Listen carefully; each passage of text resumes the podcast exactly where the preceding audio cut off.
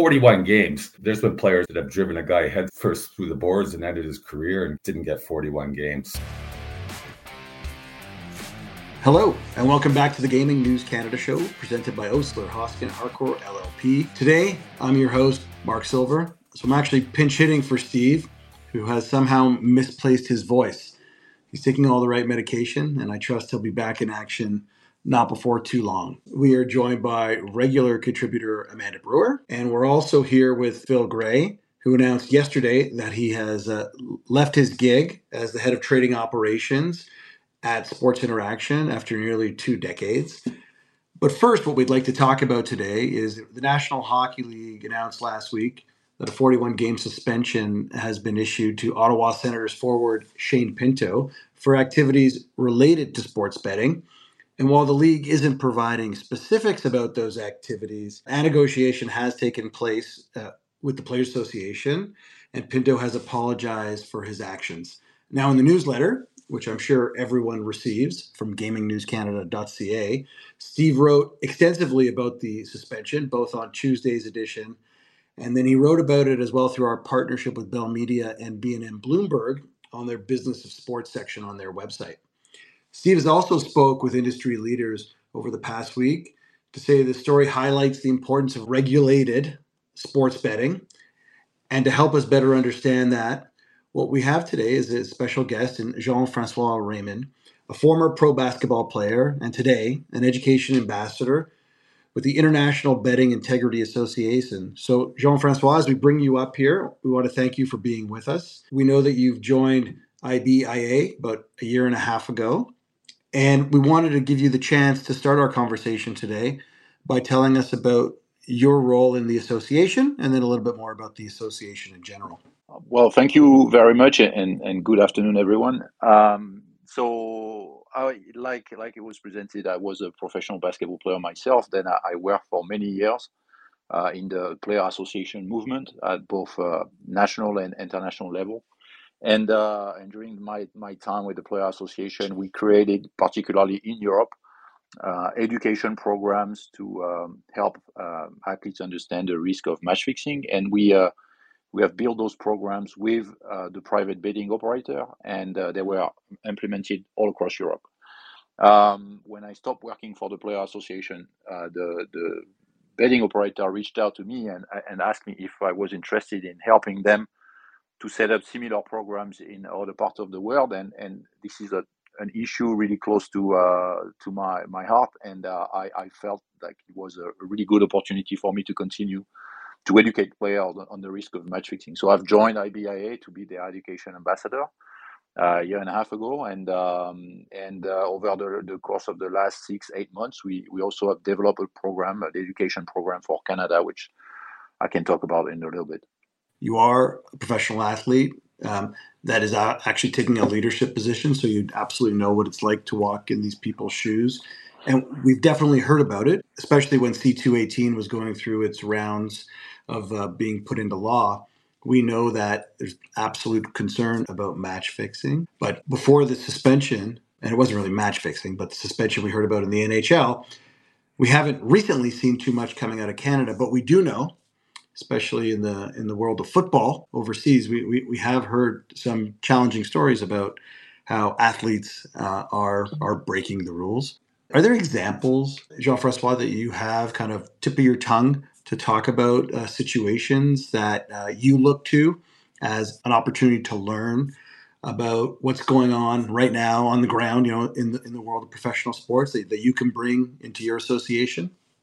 Well, I, I think there are plenty of examples that you can use. Um, on, on my spare time, I work on a documentary on match fixing, on the famous, maybe you heard about it, a football match between the national team of Togo and the national team of Bahrain uh, that took place in, in twenty ten, and um, where they suspected the, the, the national team to be a fake team, the national team of Togo to be a fake team. So with a few friends, uh, with no experience in making a documentary, we decided to travel to Togo and try to find the players and the coaches. And, and those examples were used by by FIFA at the time, the International Football Federation, and uh, and also Interpol to run their their seminar. The problem was that they they literally didn't. They only have one side of the story and not everything. and that was kind of uh, that was kind of bad because it was also hurting the players.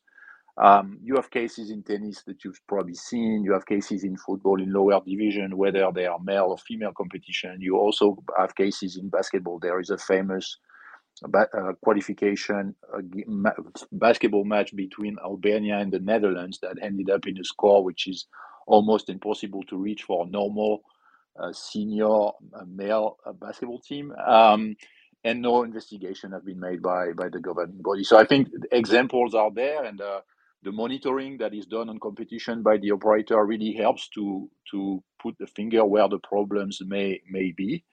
And uh, I B A is also publishing quarterly reports where they see anomalies in the betting market. And I think also that this case, the Pinto case, was brought up because the operator reported that uh, illegal activities uh, through their own like channels. And um, and that's also part of the education. And that's not the, I mean, it's one part of the education that there is a reporting that is being done by the operator, operator if they see something suspicious.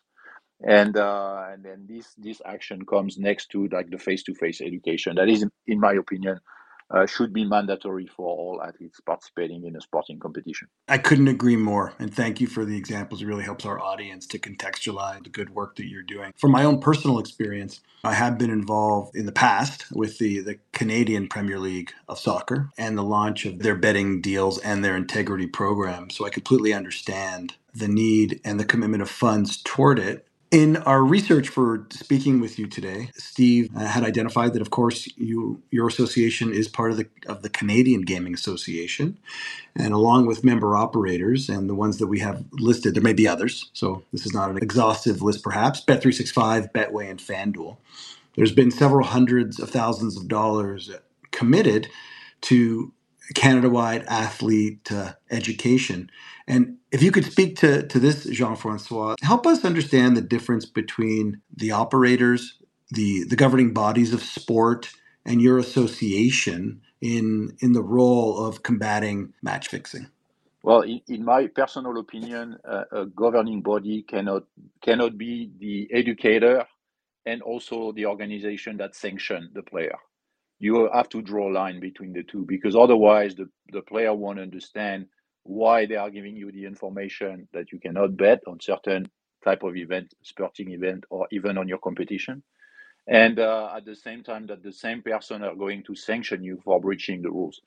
So th- I think that's what the operator believe is important. So that's why we offer the possibility to sporting organization to help them to implement with me and with all the partners. And, and we are currently discussing uh, with P F A uh, Canada to implement a project that directly relates to the sport that you were mentioning before.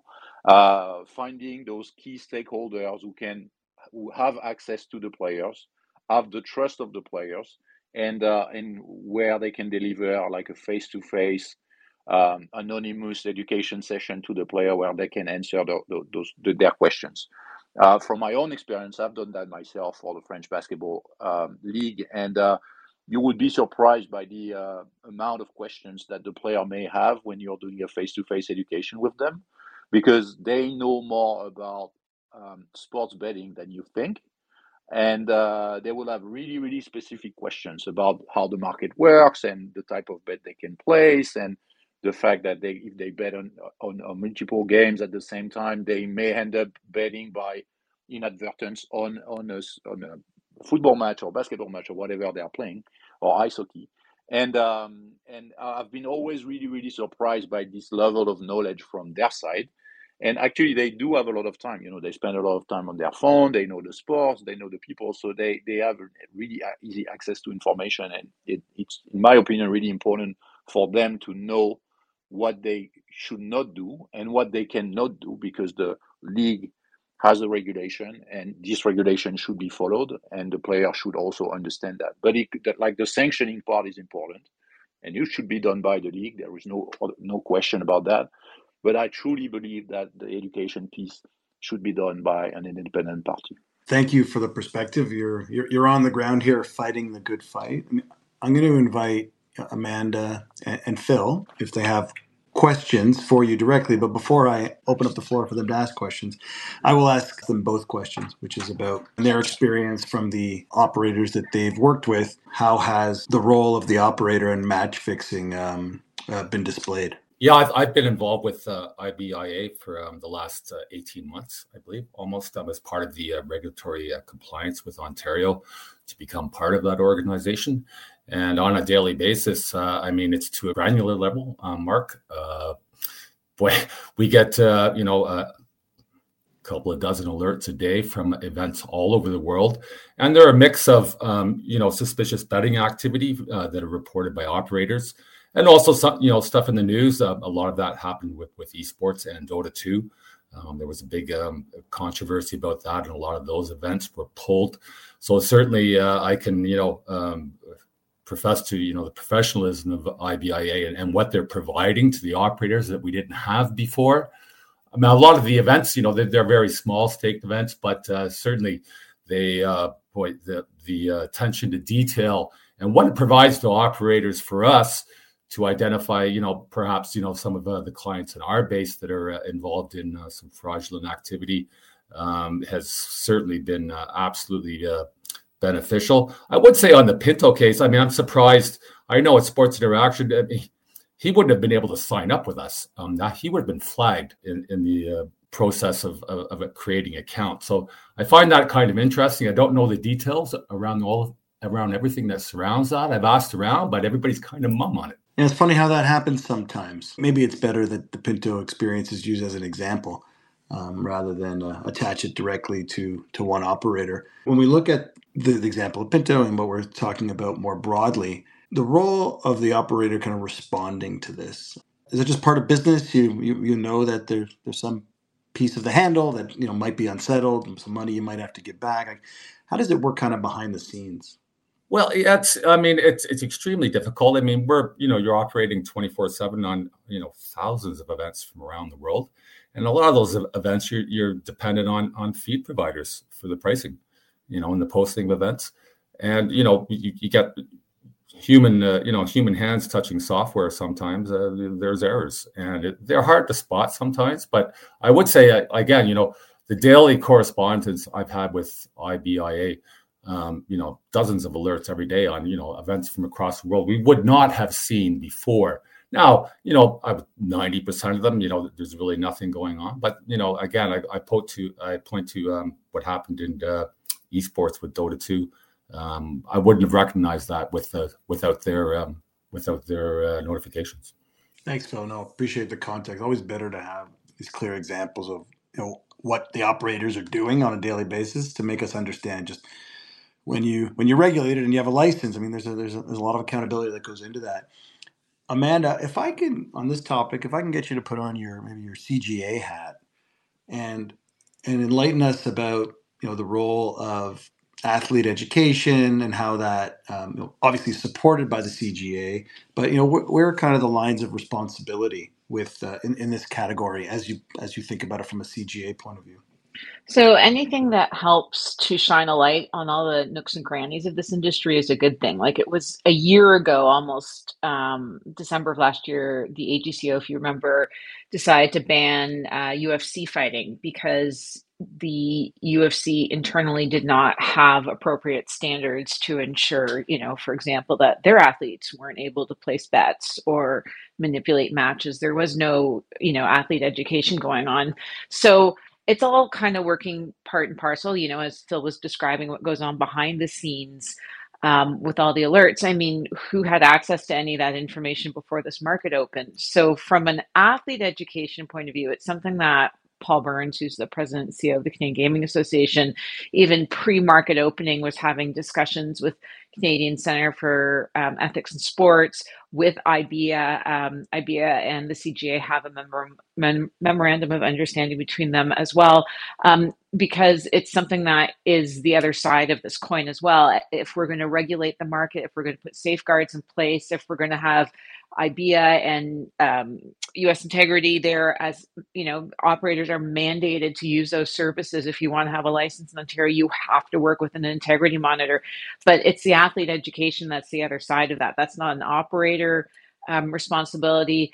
Um, but I know, for example, the C F L takes that very seriously, and they do invest in in the training. So I think it's, you know, part of the ongoing awareness and education that the C G A is certainly, you know, trying to spearhead um, across sort of the entire landscape of Ontario and the rest of Canada when it comes to pointing out the benefits of a regulated market, but also the need for ongoing education and awareness uh, for every single stakeholder Um, that has a touch point to this industry. And so players, and I think, you know, going back to the Shane Pinto example, um, you know, it's really the leagues having to also step up to the plate. You know, I know I B A has invested in creating some education material, um, and there are certainly organizations that are willing and able to come out and start offering training programs Um, for players, uh, for organizations, because I think with the prevalence of sports betting in the States now, we've got a legal market here in Ontario.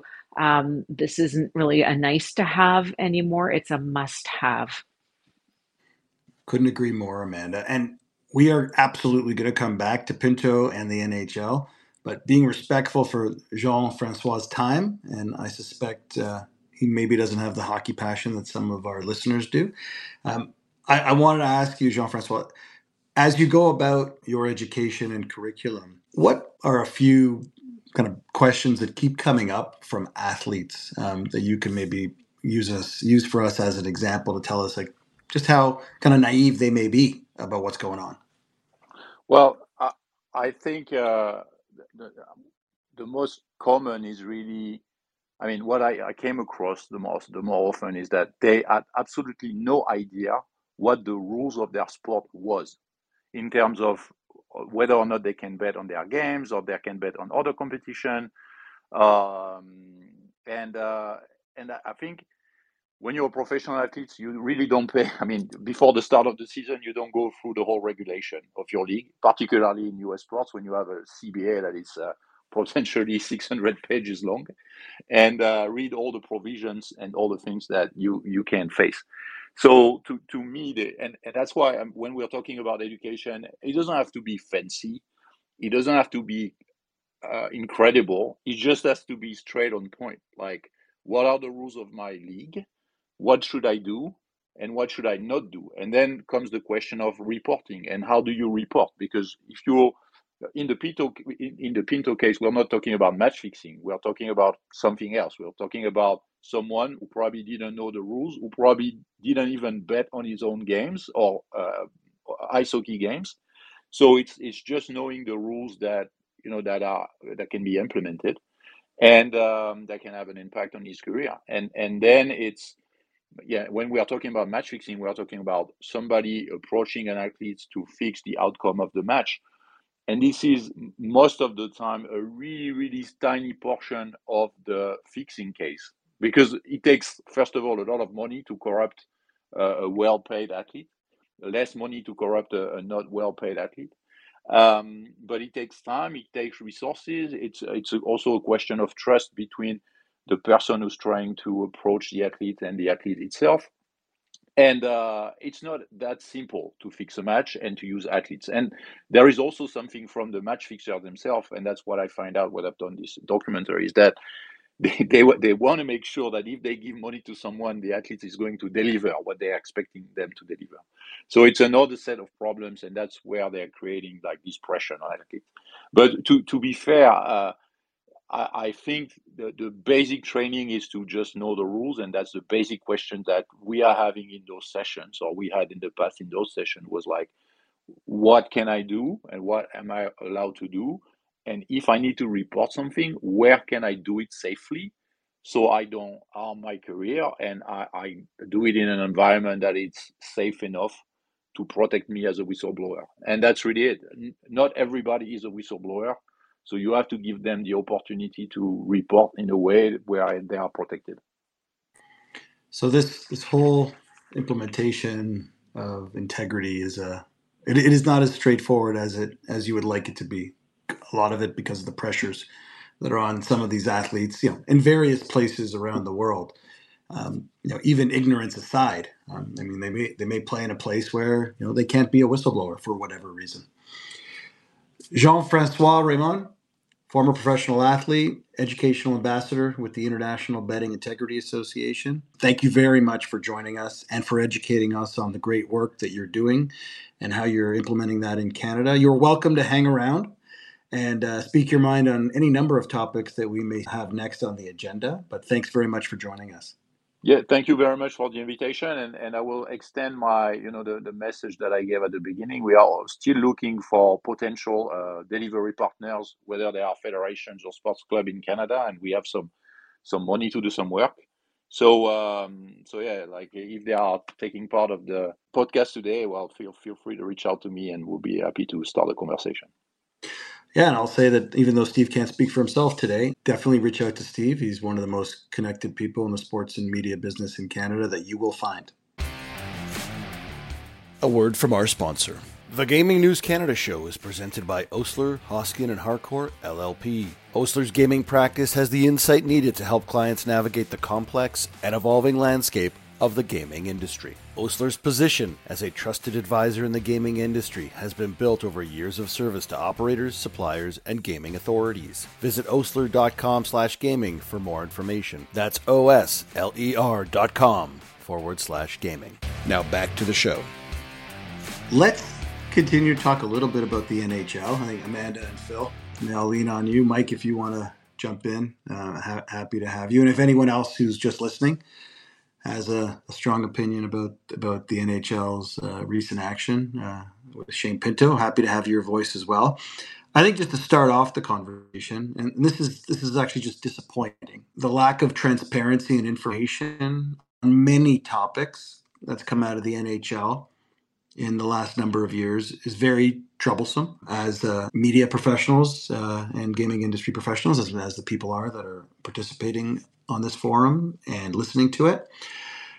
But, you know, Amanda, I always love to start with you. Any surprise with the lack of information we're hearing about what what, what actually Yeah, happened? Sadly, no. And I think it's so unfortunate because they've almost made it sound like he's got some like gambling addiction problem because they won't disclose. I mean, they didn't, they say he didn't bet on N H L games, but they won't talk about what caused the suspension. And, you know, someone else is popping up saying, you know, T S N is saying that it might have been that someone else had access to his account, but how could he have created an account? Because operators have lists of names of people who can't open accounts. And if he'd been trying to open one with a operator who was paying attention, assuming he's, you know, this is with a regulated operator um, who's following proper K Y C processes. Anyway, it's all clear as mud. Um, and I think it does a great disservice because, you know, you would understand the black and white of you can't bet on your own games or you can't bet on league games. That's pretty clear cut. But because they're not disclosing exactly what he did, uh, I, I think if I, I would be a little bit, you know, not just confused, but, you know, scared at this point in time because what caused the suspension? What could he have possibly done that, you know, warranted, you know, what half a season that he's about to sit out? So yeah, I, I I don't know why N H L can't get out of its own way with stuff like this. I'll, I'll offer, you know, uh, uh, absolutely an opinion here. It kind of goes to the le- leadership in the N H L and, uh, you know, how how um, New York uh, runs the business there. They've, they've always done it that way. And I would echo uh, Amanda's, um, you know, comment that, uh, I mean, I'm not pointing fingers, but how did he even sign up at a book? Uh, you know, regulated or not, I mean, uh, yeah. I can go back ten years. He he wouldn't got into a lot of books. I know he would have been flagged right away. And, uh, you know, and what, what is their policy? I mean, if you, if, you know, if you want to place a couple of parlays on N F L games, I mean, well, why does that matter? But I mean, it goes to, if you let them sign up, you know, then you can block them from, from, uh, act, you know, actually betting ice hockey. Everybody has that tool. You know, you can let him go bet basketball, N H L, you know, if he's just a regular recreational gambler. So again, you know, the N H L silence on, you know, what was he involved in and, and why a forty-one game suspension? I mean, that's, that's massive. I mean, they don't give that for headshots, but uh, you know, he was placing a couple bets and he gets forty-one games.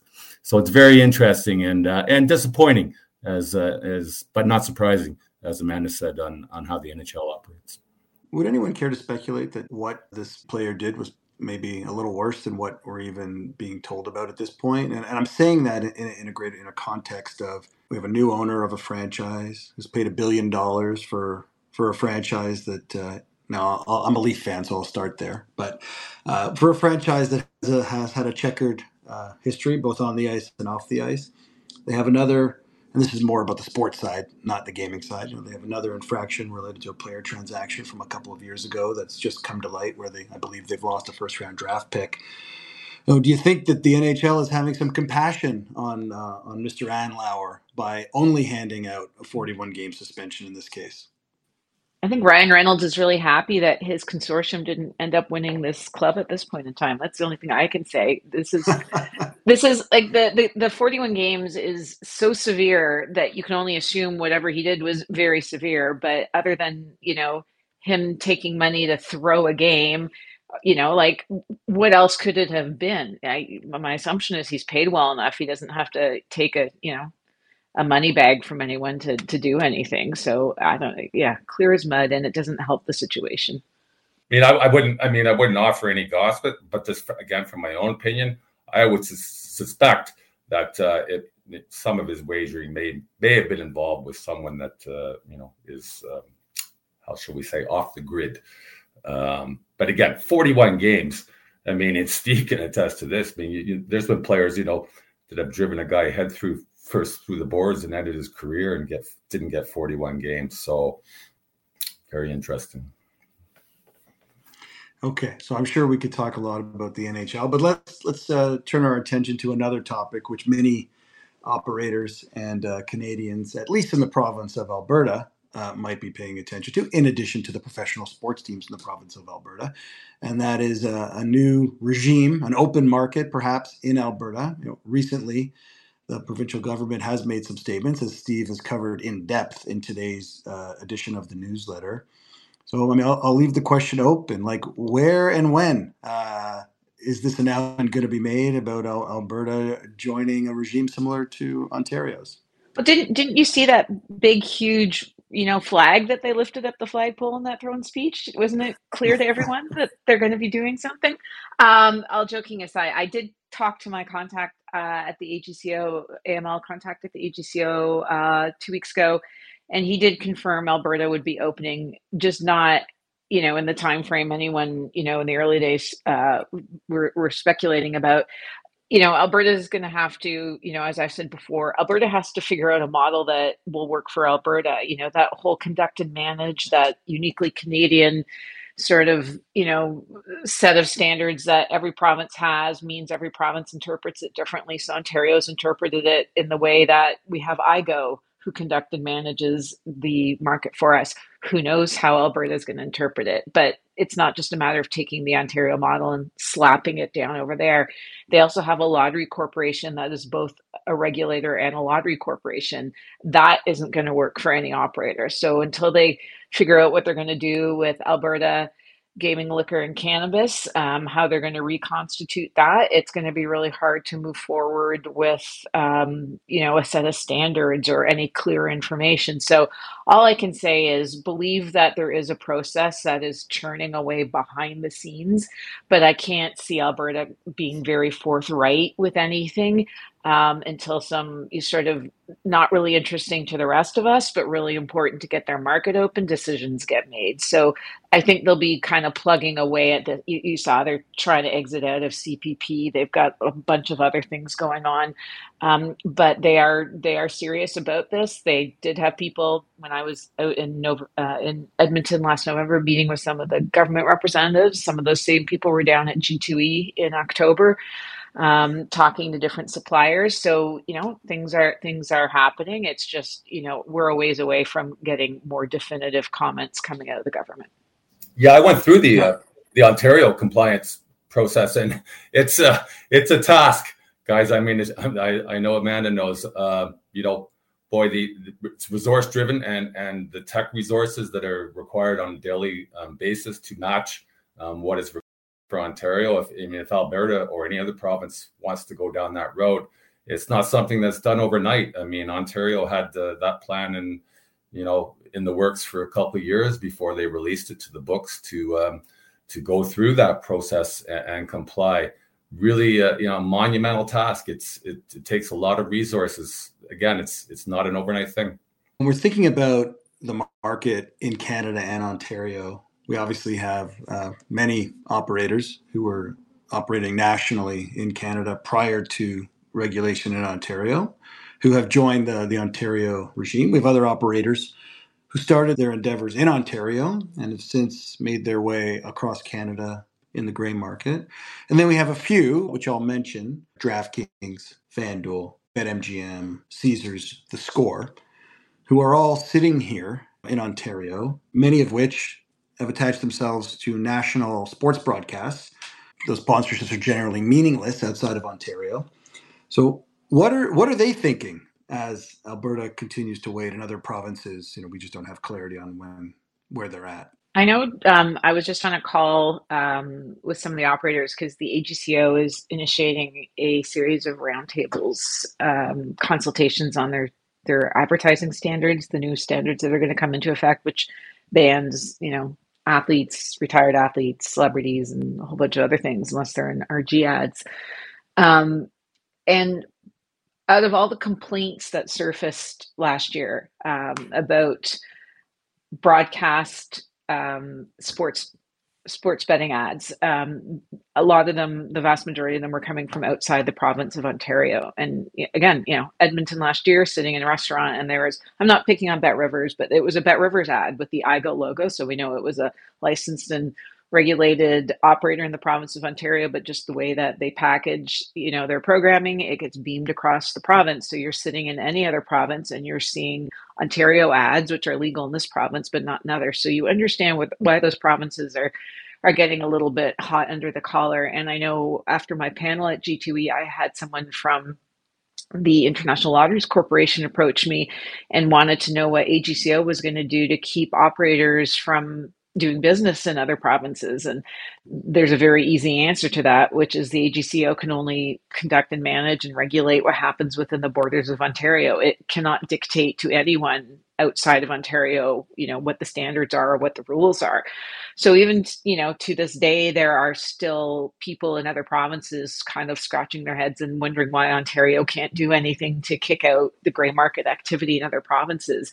Um, and, you know, this is a, an old can I, kick, I keep kicking down the road. But, you know, the answer to that is you have to open your market up and regulate as many operators as, was come, as will come in, and then put in a set of standards, you know, that, that say so. It's really the only way to, to deal with it now. So, you know, it, it's, it's, you know, the hope is, you know, before I either retire or die, um, we will at least have Alberta, B C, and Quebec, which are the kind of other three provinces with enough population to sort of warrant standing up a market that operators would be interested in. Um, I hope that they will finally kind of swallow whatever bitter pill they have to swallow and then, you know, just jump on this bandwagon because, you know, Steve was really good at, you know, repeating Dave Pridmore's quote about O L G actually succeeding in this market and succeeding very handily in this market. So in fact, the opening of the market, you know, that rising tide did float all boats, including lottery corporation ones in this case. Hopefully, uh, well before your retirement, Amanda, we don't like to talk about the other example you gave there. Now, getting on to some of the other of headlines, and there were certainly a lot. Steve was quite thorough today. When we think about the marketing rules and the advertising rules and their pending change in a few months, I mean, I, I did have a conversation. Uh, my sources will, will remain anonymous on this one. I did have a conversation with an operator who does legally operate in Ontario and in the gray in the rest of Canada. And the subject was around putting inducements into content that may not be specifically targeted to the province of Ontario. And the response, and it was a quick one, was no. So for me, that was a very positive thing to hear. Now, at the same time, and I don't watch Sportsnet or T S N enough, so I can't speak with one hundred percent certainty on this, but I recall since the beginning of the N H L season, the Bodog commercials have found their way onto my television. And unless I missed it, I don't think Bodog is regulated in the province of Ontario yet. So where do we stand on this inducements, the the gray, the, the black market? Like, have we made any progress since we talked about this last? Well, that I mean, that, that's nothing new. I mean, it, it speaks specifically to Bodog. I mean, they they've been advertising on T S N for geez, what a decade. You know, that, so uh, yeah, that that's that's that, that's an interesting one, and you do see, you know, a number of other, and you've seen it over the years. Another what what were you know supposed to be. Uh, you know, uh, unregulated books, uh, illegal criminal, you know, books that were, you know, um, vilified in the media, advertising on in on in Canadian sports media. It's, it's nothing new. Um, it's interesting that uh, that, you know, the big networks still take their money and, and put them on. And do we have a consensus on who actually, what governing body of any sort has oversight on this? None. We were just yeah. talking about it. You'd have to go and sort of petition the government of Ontario to change their uh, their laws, right? So right now, .net advertising is legal in Ontario. Um, so that would be sort of, you know, whether through the C G A or some of the um, operators' lobbyists to go put a business case together with, with the government and just say, we have to update, you know, the market's been open, enforcement remains an issue. You know, we're still seeing unlicensed operators advertising freely. Um, so either the broadcasters have to refuse to accept the ads, Um, and or, you know, we, we get the laws updated um, in Ontario so that .net advertising is now illegal. .net has that that was always the uh, as as Amanda just pointed out was was always the way around uh, in, in Canada. You know, we had many offers over the years. You can do this and you can do that. Just uh, create a .net and uh, you know we'll we'll take your money up. That's something we always refused.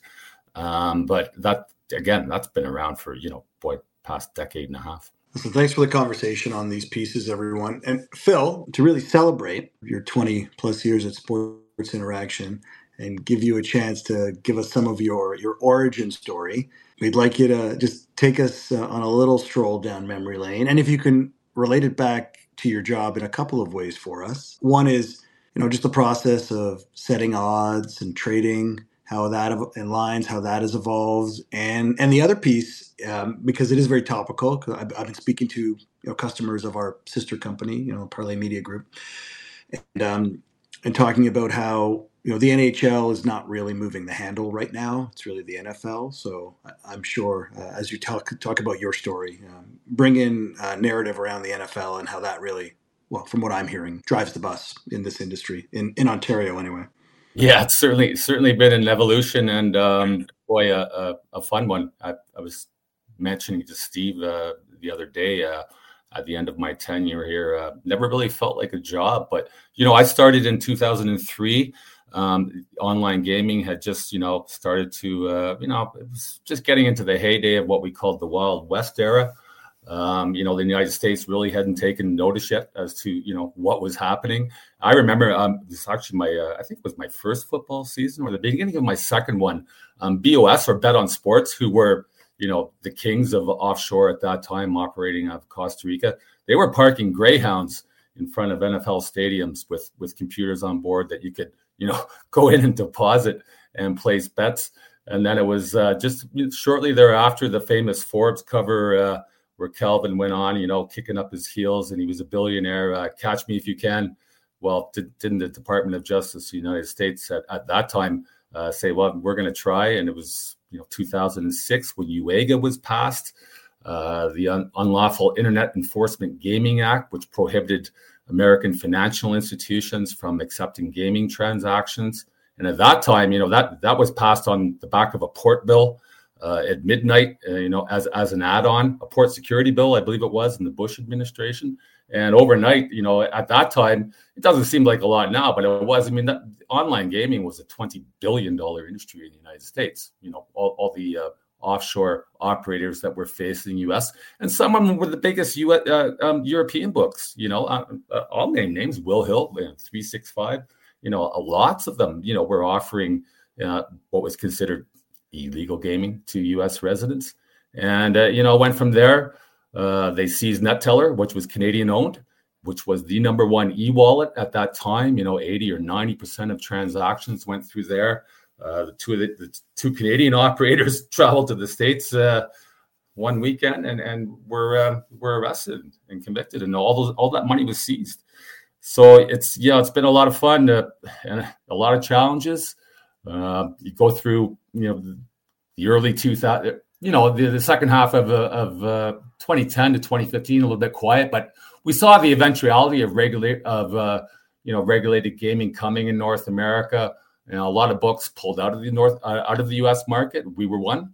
um, you know, seeing what was coming and putting ourselves in a position to be, you know, a good corporate citizen and being able to participate in, in North and, you know, Canadian gaming. Some didn't um, and, and stayed there and, and, and made the big cash grab. Yeah. So it's, it's so much going on over the last twenty years.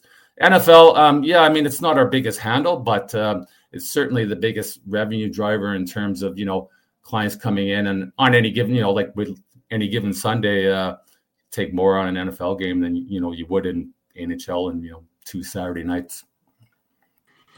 Yeah, it's good context. And congratulations on the career, Phil. And as long as you're available, we, of course, look very forward to the opportunities that we have to bring you into our forum here with Gaming News Canada so you can share your insights and perspective on, on, on an awesome uh, and ongoing run in the Canadian gaming industry. Amanda, uh, you've also had a change, and Steve Steve shared that last week on the show. So I just wanted to give you a chance to address the audience on the transition in your world. And, um, and of course, the same applies to Amanda. She's been an awesome, awesome supporter of everything that Steve has built around Gaming News Canada since his early days as the Parlay newsletter. You couldn't have paid it forward enough with us. So uh, we absolutely appreciate and cherish the time that you spend with us. And uh, we know that you're going to be great. And um, just... Uh, Sorry to see whatever change happened with Kindred, but what's your story? Uh, yeah, so it, it's bittersweet. I, I love my job, um, but, you know, like forty-seven operators in this market, and there's probably five of them that have most of the market share, and that's like, you know, at least forty, you know, of them struggling to... Uh, you know, and fighting for the rest of it. And, you know, it's a heavy compliance market. It's, it's, you know, the number of people you need just to, as Phil was saying, just to keep up with the compliance requirements uh, is enormous. Um, so, um, it, you know, the parting is very amicable, um, and I wish them nothing but the best of luck. Um, but it's kind of probably going to be the start of some other changes going on with the company. It was publicly announced that the company underwent a strategic review back in the spring, and we've lost the C E O and the C F O as well. Um, so expect that there'll be some uh, announcements coming out for their um, revised Q three at the end of November, um, and we'll see what will happen to, to the company. But I love my colleagues, um, some really smart and talented people working there. So yes, I am. Uh, I'm a bit of a free agent right now, and I'm going to take a bit of time to consider what my next steps are, because part of the challenge is, I mean, I don't think, and this is my personal opinion, I don't think operators who don't have licenses yet in Ontario should really really need to think long and hard about whether they understand the market well enough to bother coming in right now. Um, and I think that's sort of where I was joking with Victor Biggio is we could, you know, charge twenty thousand dollars and save them two million dollars by spending fifteen minutes explaining what it's like to operate here, and, you know, just save them a lot of heartache and money, you know, and, and not come in the market right now. I think this market needs to stabilized. It's not there yet. I think this will be a great market in two to three years when there are more process improvements, when things are more automated, um, and when, you know, we've kind of stabilized at, you know, maybe half of what's in the market now will be the long-term, you know, able to survive, able to succeed and, and be profitable in Ontario. So it's, it's a tough market. Um, so yeah, I'm going to uh, do some Christmas shopping. Uh, I'm going to go spend some time with people I haven't seen in a while, and I'm going to continue to uh, support this industry however I can, because I really believe in it. I'm really quite proud of it, and I think there's still a lot of good things to come. Yeah, well, well said, Amanda. And I just add, um, Mark, that, you know, sometimes in the, in this industry, uh, you know, it's the tortoise and the hare. And uh, as Amanda said, I think you're going to see, you know, uh, in a couple of years, um, perhaps the field will clear a bit, and uh, you know the.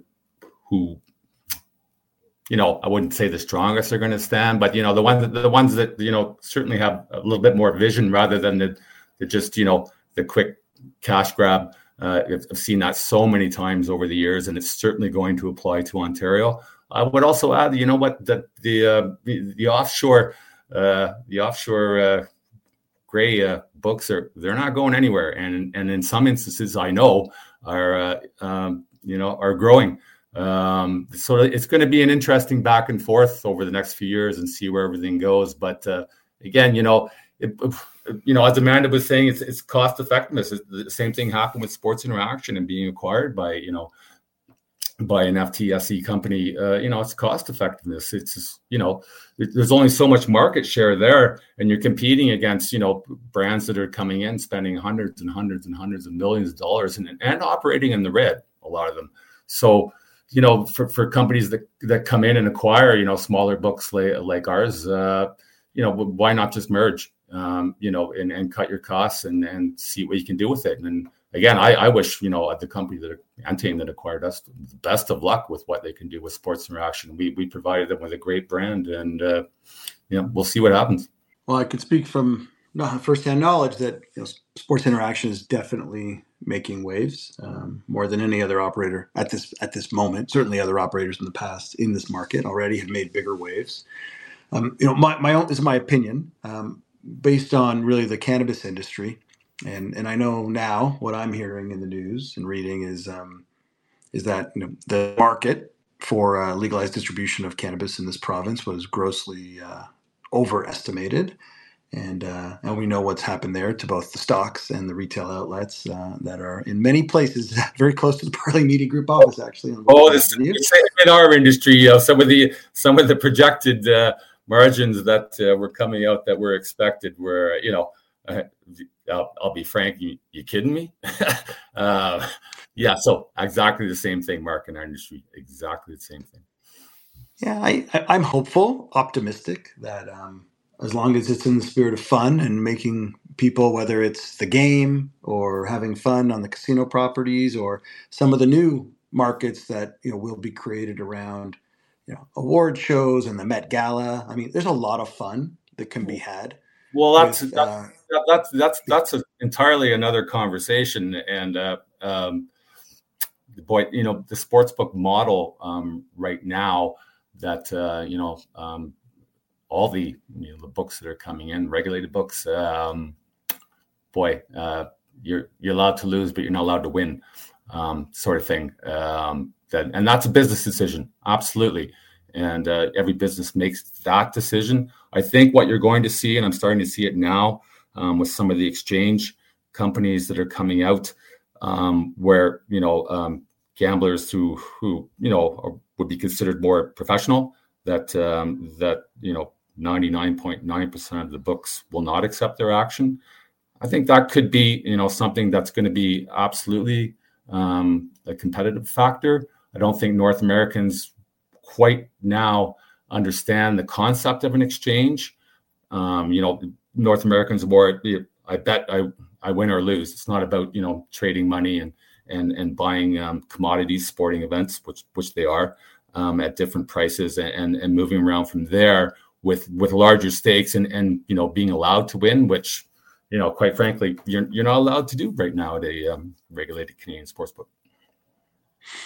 Yeah, and these are some of the topics, thanks for bringing them up, Phil, that Steve and I um, learned about at our at the uh, at G D E a few weeks ago. And there, we will have many uh, Gaming News Canada episode, uh, which focuses on these areas of opportunity and growth uh, that we have yet to to see here in the in the Ontario market. So to, before we close, I, I do want to mention a couple other news stories from the last week or so. So um, the folks at uh, at North Star Gaming, Um, they uh, they have announced that the their funding uh, round with uh, with Playtech has been completed, uh, so to speak. The cash is in the bank, um, which will absolutely help them continue on on the journey. Another one which we're following now. Unfortunately, I don't have a cable box in my house, so I don't have access to the Game Plus television network. But on Game Plus, um, the Hockey News has started a pregame uh, N H L show, I believe, on Saturday nights. So I, I can't be certain who the sponsor is. I know that BetMGM is already um, working uh, with the Hockey News on sponsorship of content on their on their digital platform. So maybe for those of you who are watching, you might find a sports book behind that sponsorship. You know, other than that, I think it's a, it's a relatively nice fall day here in Toronto. I wish my good friend Steve a swift recovery of his voice, because as a, as a hockey coach, which is I'm sure that's how he lost it, that voice is really needed. And um, I'll, I'll repeat what Steve always says at the end of the shows. You know, thank, thanks for joining us, Amanda, Phil, Jean-Francois, who's now departed the the actual uh, you know, the, the, the actual session, but thank thank him as well. This live show will be converted into a, a podcast by yours truly in, over the coming days. It should be available for your re-listening pleasures on Monday. To follow Steve uh, Best, it's you go to Gaming News Canada dot C A and sign up for the newsletter.